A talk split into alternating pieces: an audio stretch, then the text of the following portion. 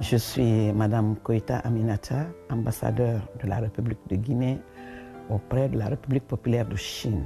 Je suis en Chine, ça fait un an et quelques.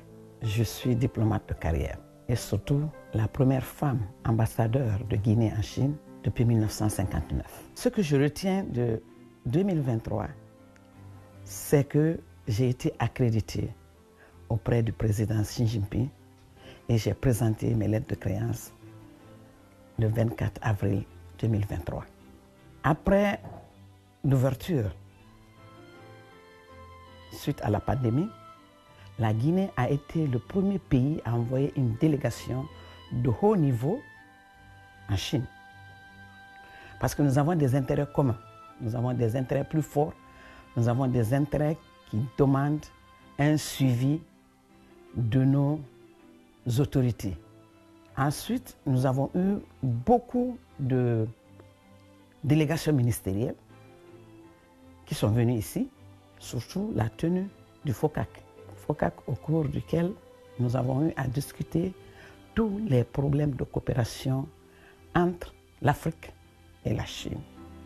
Le directeur général du département Afrique du ministère chinois des Affaires étrangères, M. Hupen, a fait une visite très très importante au cours de cette année 2023 à Conakry autour du grand projet Simando. Pour l'année 2024, je m'attends à beaucoup de choses. Je m'attends à raffermir la coopération entre la Chine et la Guinée.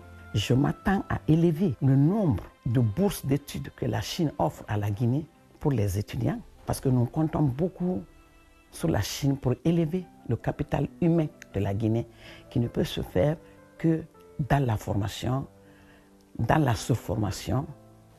J'entends renforcer la coopération avec la Fédération euh, chinoise des femmes.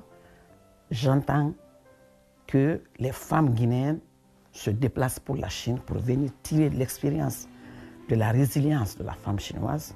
J'attends que les femmes chinoises partent en Guinée pour voir le potentiel que les femmes guinéennes ont dans le domaine de la gestion, de la vie familiale, de la vie économique, de la vie politique et de la vie sociale.